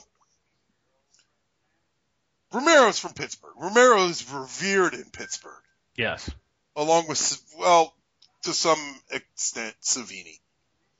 From my understanding, Romero hasn't been in Pittsburgh For years. forever. Yeah. Is there any like animosity towards him? Like, you know what I mean? Like, this is our hometown boy. This is our guy. And he, he's in Canada or he's down on the island in Florida and he's kind of like not Pittsburgh anymore. I don't know. I've heard a few people bitch about it. I don't think it matters as much now as it did maybe if he was still like not in his 70s, let's say. Right. It being I think if he was much younger, if he was like in his prime and he was not hanging out here, Right. I think it'd be a different story. I wondered that because, like, you know, obviously he hadn't been in Pittsburgh forever, but you watch Land of the Dead, and that's Pittsburgh. But I will give him this.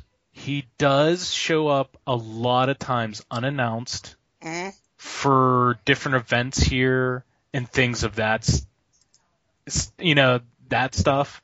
Well, I did- mean, wasn't Bryce's yeah, What his, was the story? His wife was like, I don't know, something about that plant yeah, they called it, they were calling it the George Romero flower or Yeah, because it's like this big, huge corpse Yeah, it's, it's the corpse flower. corpse flower. Yeah, because it stinks like a dead body, and they called it. Yeah, George. and it only It's- blooms like, Yeah, he showed up to check it out or something, and yeah, he showed up unannounced, just come walking through, and next thing you know, uh, Bryce's wife Natalie basically like sat on a bench and had a, like a hour conversation with George Romero. it's fucking cool. And it's he does stuff like that on a regular basis. I wondered if there was like a contingent of Pittsburgh people that were just like, "Fuck him." Uh, you know Well, what? I would I would not be surprised. Now there's always people like that. There's yeah, there's always going to be somebody. Let's put it that way. But I I- I just think because of his age and uh him basically once he did what uh uh what film was it? Not Diary of the Dead, but uh was the last one. Survival. Yeah, once he did Survival, he was done. You think you, you don't think we're gonna get any more Romero? I don't think we're getting anything else out of him. I I want to. I I don't think so either. I want to, but even before then, I think his last gasp in trying to get something made in Pittsburgh was Land of the Dead. And when that didn't happen, that was that I think that's basically he's like, oh, fuck it, I'm leaving, you know, kind of thing. I wonder if he ever caught any flat, any you know backlash because of that. Just What of Land of the Dead? no, just if, Oh. like you know saying peace out Pittsburgh.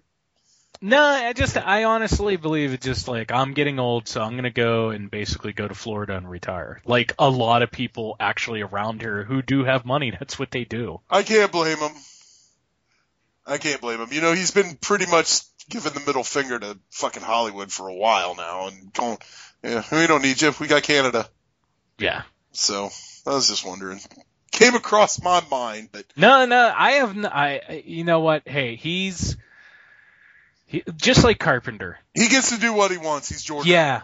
I mean, as much as I want to sit there and be like, uh, yeah, um, you need to come back and do something else, and yeah, this would be awesome, but You think he needs to come back and run for mayor? no, but uh, I'm just saying, I I would love for him to come back and do another movie. But bottom line, It's Not gonna happen. it, it just it's not going to happen, and I'm just glad, you know. Hey, he's he deserves it. He doesn't need to still live here. I mean, he. That's just asking too much. I, I think that's overkill. If you're a fan of his, Him and Carpenter Let's put them out to pasture. You get any, you, thank you for what you've done. We know George probably, Carpenter, I still think's got the one left in him.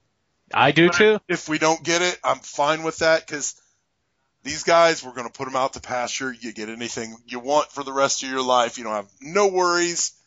You deserve it. You know what I mean? Good job. Probably the two best.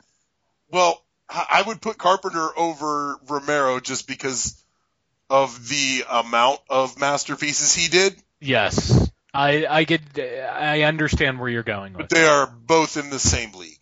Yeah, because they both put their own mark on the genre. Yeah, and Wes Craven's in that talk somewhere, but I think I don't think Wes Craven is is nearly. I think he's really he's just kind of average. He had a couple good ideas, and he made a couple classics. Those being uh, Nightmare on Elm Street and People Under the Stairs. I honest to God think that's a masterpiece movie. And that's about it, you know, with Wes Craven. I'm not into his. I will give him Scream. I will. Whoa, holy shit. Hope your wife's okay in the kitchen. She's fine. Um, Just moving dishes around. I will give him his place in the sun for Scream, even though I don't like it. Hmm I think it was uh, probably a really good movie that, in the long run, hurt the horror genre. And I think you could point directly to that. Uh oh, mess. Oh, what's this? Incoming message from Rodrigo. Oh no! I asked him to come on the show next week, and he says can't. Uh, Oh man, God damn it! He said he's got a movie for us when he can when he can. yeah, that uh, that uh, one with uh, toe cutter in it. Yeah, Stone. Yeah. Yeah, and uh, hey Rodrigo, buddy, I know you're listening to this. Stop disparaging the Spookies. I see you at Texas Frightmare Weekend flipping off the Spooky shirts. Don't do that, buddy. This Spookies is the best. You gotta get on board with the Spookies, Rodrigo. Anyway, let's. T- I'm not gonna message him back because he hates Spookies. I'm gonna tell him that right now. You hate Spookies. Spookies hater. Anyway, uh, let's talk about Green Room.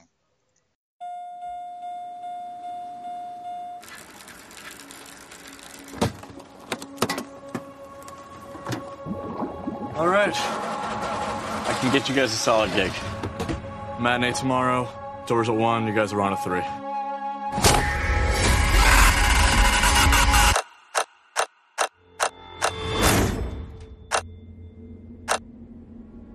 Gentlemen, You're trapped. Things have gone south. It won't end well. You can't keep us here, man. You gotta let us go. We're not keeping you. You're just staying. Shoot who is left. Let him bleed. Get ready to run. Here we go.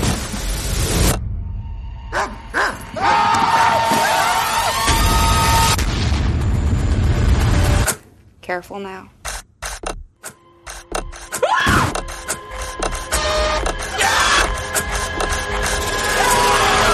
this will be over soon, gentlemen.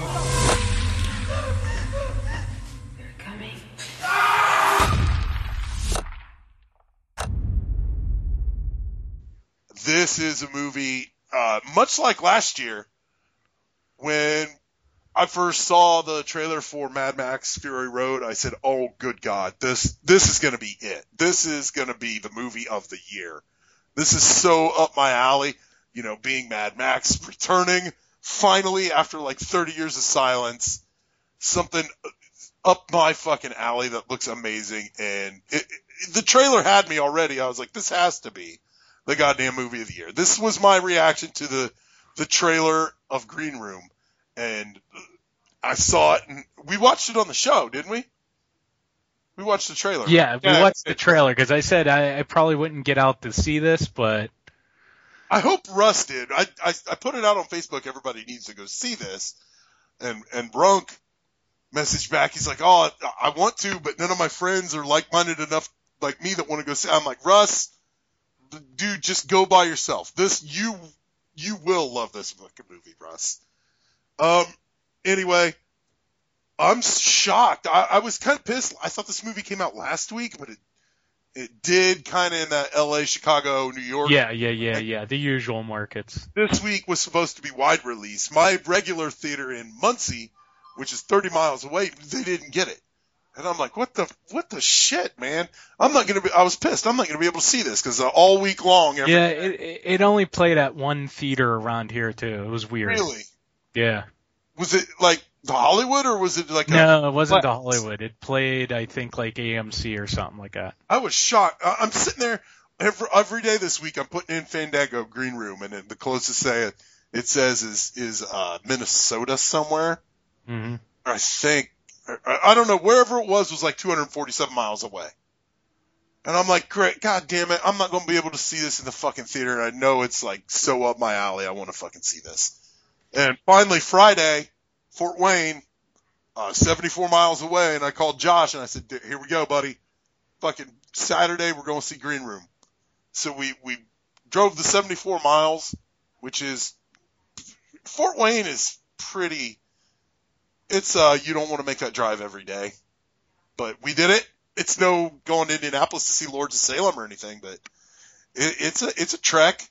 Got us some Wendy's, got to see Green Room, and this movie did not fucking disappoint, dude. I was gonna say, I know the, Shit. the people that, uh, that some of the critics here that did get to see it really liked it. So, I, I was curious to see what you had to say. This is the kind of horror movie that's not a horror movie. This is kind of the the kind of movie that I like better than horror movies. Well, I was gonna say, the me, even watching the trailer, didn't look like a horror movie, but it de- it definitely looked damn interesting. Yeah, like this is the kind of movie, I don't know, class, genre, whatever you want. I like this type of shit better than horror movies. This real life, holy shit, unbelievably filmed, unbelievably fucking acted, original, not, I don't know, it's, it's a siege movie kind of turned inside out. I was on board. So we got to see it and it literally fucking, like I was, like Dano, I was, on I wasn't so much on the edge of my seat, but I was like, "Oh my god, holy shit, this movie is so good. I don't know what's going to happen next." Because this movie is and I I love movie's got punk rockers in it. I love love fucking punk rock. I hate fucking punk rockers. I fucking hate them. They're the worst.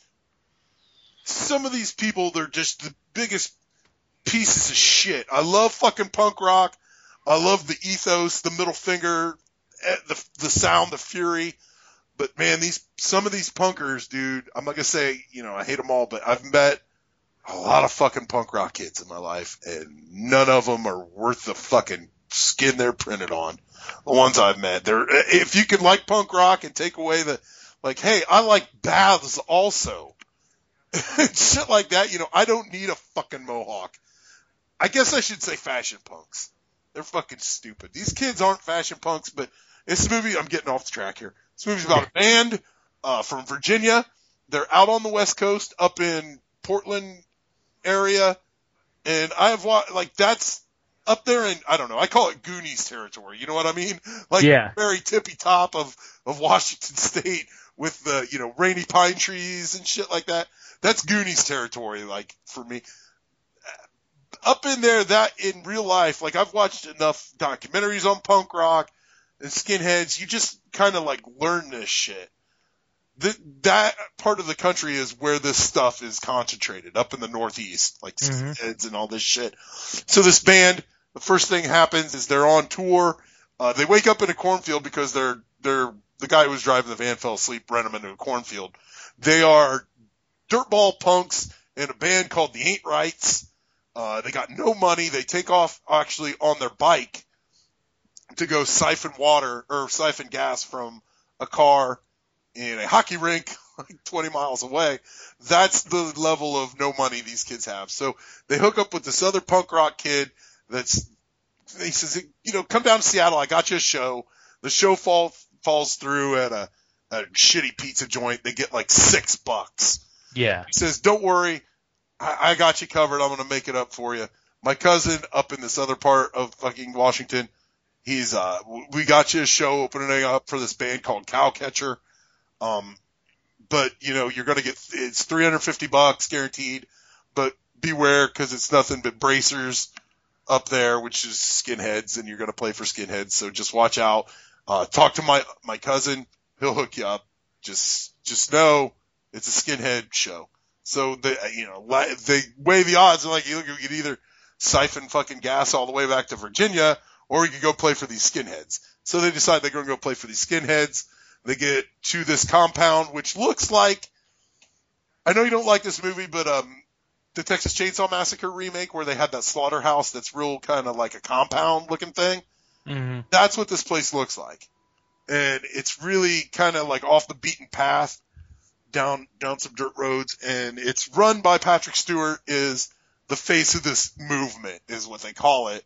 And there's a lot of like I want to watch this movie again because a it was fucking great, and b the lingo in here that they use, like they use like I don't know, there's a part where they need to throw off the scent of the cops, so they call for like true believers Yeah. s- and shit. There's just like some of the skinhead lingo that I know from going to punk rock shows and all my life, and and just like you kind of know that you you learn this shit through osmosis through punk rock and stuff, but there's a little kind of disconnect with the terminology used here, but it's okay. You get the gist. Um, they start playing for the the coolest part of this fucking movie is okay, they're in the green room at the first part. They're like, look, you're going to go on. You're going to open up for Cowcatcher. Uh, everybody's kind of really nice to them. They're like, we're glad you're here. Um, you're going to get paid after the show. Here's the green room. Uh, hang out here. We're going to do some stuff. Everything's kind of ramshackle. Um, you know, we're going to just, just wait here. So they go, they play the show and the first coolest, the, the coolest thing in the world. Anton Yelchin plays the main guy in this movie. He's the Charlie Brewster guy from Fright Night remake. He's in the Star Trek movies. He's uh, who is he in Star Trek the remake? The nuclear vessels guy. Okay. Is that Chekov? Yes. He's Chekov in. You know, this guy's great. He was young. He's the best part about that Terminator Salvation movie. He's young Kyle Reese. Okay. This kid's really good. Yeah. He's I, I like this guy as an actor. It's him, uh, the girl that I really like, who's my new favorite actress ever. Her name's Alia Shawkat, uh, the freckle faced girl from Final Girls. Okay. Yeah, I remember you were talking about that. Yeah. I really like that chick. She's great. She's a great actress. She plays guitar. Anton Yelchin plays guitar. They got a bassist named Reese. He's played by Joe Cole. Callum Turner is Tiger. He's the lead singer. I don't know. I missed the drummer in there or something. I don't know. They, the, the, the coolest part about this, I, I'm getting off track here because this movie was so great. the coolest part, Anton Yelchin says, look, I got an idea. Next thing you know, they're on, they open up their set with Nazi punks fuck off by the Dead Kennedys, which was just fucking great. They literally like so punk rock, they went into this fucking skinhead club and the first song they played is Nazi punks fuck off. And then they start playing their set. The not, the, skinheads are still cool to them. They, they pay them. They get in their van to leave. The girl says, oh shit, I left my cell phone in the green room. Before, I, I, should have said this way earlier. Spo- I'm going to spoil the fuck out of this movie, everybody. Okay. I should have said that earlier. Anyway, uh, Anton Yelchin goes back to the green room to get the phone. Um, guess what? There's some fucking skinheads in there, and they have stabbed a girl to death, and she's laying there with a knife in her head. And oh shit, uh oh. And then, um, I don't know. Did you ever get to see Blue Ruin? No. It's directed by the same guy. Okay. Oh, you've seen Murder Party, right? Yes. Same guy. Love that movie. I did not. Yeah, I know you don't. I don't like Murder Party. That's why we don't talk about it. hmm We both totally disagree on that one. uh, he directed this movie. Um, anyway, they, they trap the kids in the green room. They're in there with another big, huge, fat, uh, skinhead. And they, they just lock the door and they say, we, oh, hold on. And it's not like they do it in this way where the skinheads aren't threatening. They're like, look, we know what you saw. We're going to make this good. We, we want you to get out of here. And the guy and the, the band in the green room are like, we want to leave, but we don't trust you. You're skinheads. And you have one of yours in here with us we're gonna try to like negotiate this shit. Then they call up Patrick Stewart, who is the head of this movement. He- Which I heard he's badass in this. he's not bad. He's not like badass in the sense of like he's gonna kick your ass. No, but he's the man behind the fucking movement. Like yeah, he is the skinhead that is running the show that has assimilated himself into society as a, as like a fucking normal human being. You know what I mean? He's the he's the face of this hate group. yeah, Tries to make himself look squeaky clean, and he's like, he's all. We, they want to get him out of there. They want to do this on peaceful terms. Shit goes crazy. Um, there is some effects, some gore effects in this movie that are. I'm going to put this movie effects wise. It's on the level of the thing. okay, cool. In, in no, that's a bad. That's a bad representation. That is a bad comparison. Let me think. Uh, I don't know. The effects are really good, but it's not like monstery. There's a part where they that Anton Yelchin points a gun out the fucking door, and they grab his arm, and they don't show it. But when he pulls his arm in, his hand is almost. They have cut him so bad. His hand is almost severed from his fucking arm, just dangling there. It, and there's a part where this girl that is in there with him, one of the friends of the girl that got the knife stuck in her head, she just picks a box cutter and fillets this fat fucking skinhead. Because they put him in this MMA move and try to knock him out, but they don't know what they're doing. And she just grabs the box cutter and fucking fillets him right up the middle. Hmm. Anyway, you know, then it becomes like a siege movie turned inside out. They Yeah. got to get out of there. They know Patrick Stewart is plotting against them. They they know Patrick Stewart's all about killing them, but they, he wants it done away. He wants Yeah. out of there. He wants all this to go away. Craziness ensues. They find a heroin production room underneath. Uh, then, you know, there's parts they get out of the room and, and there's attacks with machetes and guns and shotguns. There's, this movie is just off the wall. It's violent as fuck, but it's filmed in like this, it's got this green tint to it and it's all like dreamified and it's not, it's not slow paced at all, but you're just like, oh my fuck. Mhm. Holy shit, what is going on? What's going to happen next? They introduce dogs into the mix. Like characters are fucking dying that you don't expect in horrible, horrible fucking ways. Uh, the end, the end, I said spoilers. And I know you don't give a shit about spoilers. No, because if I still if I find a movie, I still want I'm gonna watch it. I still want to see it. There's very few and far I tell people shut up. You know. the end, they get out of the fucking compound. And I thought that was going to be it. I was like, great, they're out. Oh no, there's two of them left. They're going to go down the road after fucking Patrick Stewart because they're beaten and bloody to the point where they don't give a fuck anymore. And they even have the story in there about like, that's their tactic. You gotta go fucking crazy and we gotta get this guy. And there, there's a standoff at the end that is just fucking amazing. I don't get it. This should be a wider release. I looked at the, let me see, I had the numbers pulled up. It, it, it came in at number 12 and it almost made a million dollars. Yeah. I don't know the, oh, the budget was, uh, it did. It made 1.1 million dollars. I don't, it doesn't have anything for the budget, which is a bummer because like, I feel this is a great fucking movie. It's the best movie I've seen all year. It will probably be the movie of the year for me. It was probably like released in like 200 theaters or something. this. I was. I told everybody I was like, look, this is the kind of movie you go out to the movies to see. We don't get this shit anymore. Yeah. We, we get your Pixar movies. We get your comic book movies. This is. This is the kind of movie I want more of. I'm not saying flood the fucking department with it, but I want this real life, holy shit movie. But Yeah. you, you, if you have any, you should get out and see it, or at least when it hits DVD, that's the first thing you should pop in that day. I know you haven't seen it, but Oh, I will if I get if I get a copy. Yeah, I will. this is highly recommended. I urge everyone to go see it. I'm going to give this a legitimate rating of five out of five stars.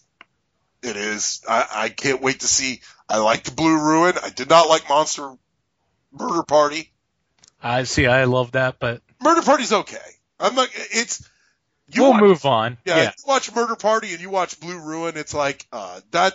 It almost looks like it's directed like Murder Party was what he did to get his foot in the door, and then Blue Ruin and Green Room are what this guy is is his style of directing because it's not that same style. It's completely different. It's slow. It's murky. It's violent. Um, this movie impressed the living shit out of me, and I like the fact that they they they found a group of people that literally this is like my fucking Indiana Jones Nazi theory. You can put a Nazi on screen and nobody's going to give a fuck what you do to that guy. And the same goes for skinheads. They found a group of bad guys. They know the formula. They put these people in a in a situation that they can't just walk away from. Great fucking movie, five stars. Movie of the year so far. I know I texted Dano right before I fucking got in and I said, dude, I'm about to see it. And I texted him right when I got out and I said, holy shit, I want to see that again. I want to Yeah. see three more hours of this. Um, I think Dano, it's not out as of right now as we're talking. I know Dano's going to do his show about it this week. I suggest everybody go listen to that. I'm not going to give you the website address because it's long and obscure, but you can look it up on Facebook. It's Wayne Gale Variety Hour podcast. It's a great show. Um, I can't say any more about Green Room other than it's unfucking believable. And it, it this guy, this this guy's one to watch out for. This director. I can't wait to see what he does next. I'm not gonna say, it's a perfect movie because there's a lot of stuff in there I need to go back and see because of dialogue and terminology and there's some there's supply elements in there that are like, well, we killed this girl because she was leaving with this other guy and these skinheads turning against skinheads for some reason that I didn't pick up on the first time, but I'm sure I will on the second. Great movie. I'm done talking about it. Five out of five stars. Do what you can. Get your ass out and see it. What do you have for next week, sir? Ah, I'm gonna be checking out Civil War, but did you know Civil War. Captain America: Civil War? But did you know The Conjuring 2 is coming out June 10th? Oh, yes, I did because they showed that trailer. Okay, I was gonna say I didn't. I haven't even seen a trailer for it, so Yeah, it, it looks. There's a lot of these produced by James Wan type shit. The Bye Bye Man was a fucking trailer we saw yesterday that looks like pure garbage.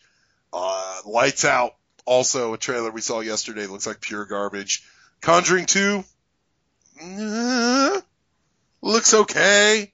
I like the first one. I know we'll go see it because the girlfriend really liked The Conjuring and she wants to go see The Conjuring too, and I'm not against it. I'll go see it. yeah, I'm interested in Conjuring too.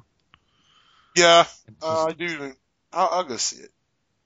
What you're going to see Ken? We're we're doing Kevin Ken Burns Civil War next week. All twelve hours of it. yeah, we're doing that. No, Captain America: Civil War because my daughter taking her to go see it, so she'll be. I guess I guess we're gonna have to talk about it. Everybody else is gonna be talking about everybody. Yeah, that's the reason why I'm doing it. Just Um, because I know we're gonna sit there and spend a bunch of time talking about it next week. So why not just make it the pick? Maybe hopefully T-shirt Joe will come on because you know damn well he's gonna have his own personal opinions when it comes to this comic book stuff. He's not gonna fucking have the same opinions as everybody else. Yeah, yeah, that's Maybe fine. we Get Joe on. Well, we can't get Rodrigo because he's being a butthole. Well, you know, too, we can't have John Cross on again because he'll just destroy the podcast. Yeah, the podcast. Yeah, it's no, it's no longer just the ratings. It's just he kills the podcast He'll- in general. The podcast died because of me, not John Cross. Hey, it was John Cross. okay. Oh man, I don't know if you'll ever hear that podcast or not, everybody, but we had some technical issues. Well, for next week, I'm going to do an out of print movie, out of print Dan movie. Curse of the Blue Lights. the uh, seem seeming to be, I don't know, I'd call it Spooky's little brother. Yeah, The little brother to Spooky's. Sounds fair. Uh, what do you got to pip, sir?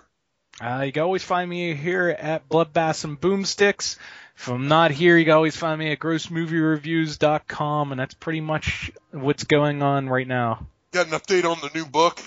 Uh, no, I haven't touched it this week. Um, I am gonna be doing something more with it very soon.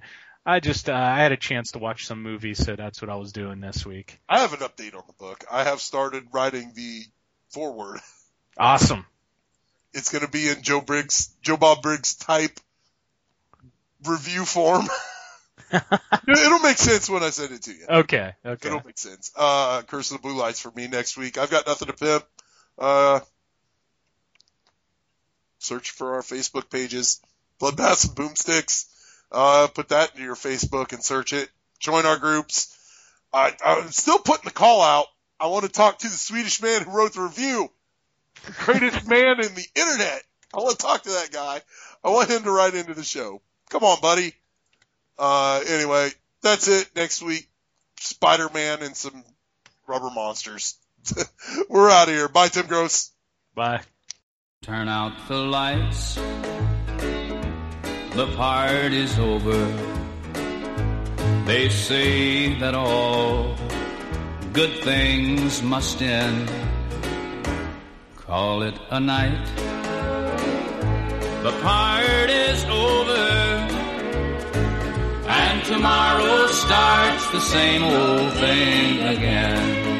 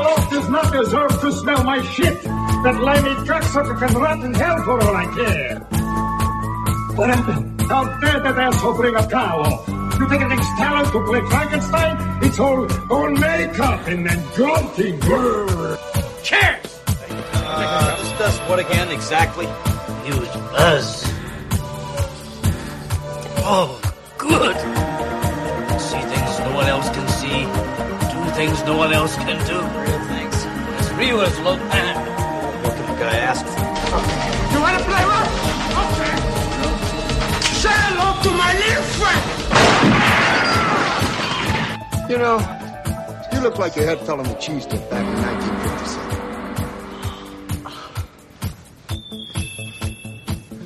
You, you're okay. This one, real fucking ugly. I live to see you eat that contract. But I hope you leave enough room for my fist because I'm going to ram it into your stomach and break your goddamn spine! Ah! Is this something you could share with the rest of us, Amazing Larry? What did I teach you? You fought for the Duke of New York. You're a number one. Oh, Joe Miller, you just found the marble in the oatmeal. You're a lucky, lucky, lucky little boy, because you know why? You get to drink from the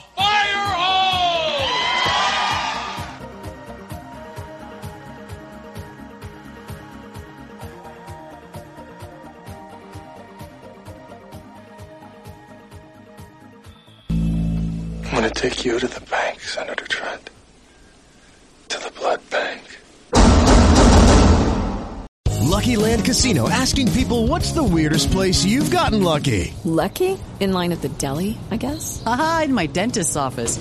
More than once, actually. Do I have to say? Yes, you do. In the car before my kids' PTA meeting. Really? Yes. Excuse me, what's the weirdest place you've gotten lucky? I never win and tell. Well, there you have it. You can get lucky anywhere playing at LuckyLandSlots.com. Play for free right now. Are you feeling lucky? No purchase necessary. Void where prohibited by law. 18 plus. Terms and conditions apply. See website for details.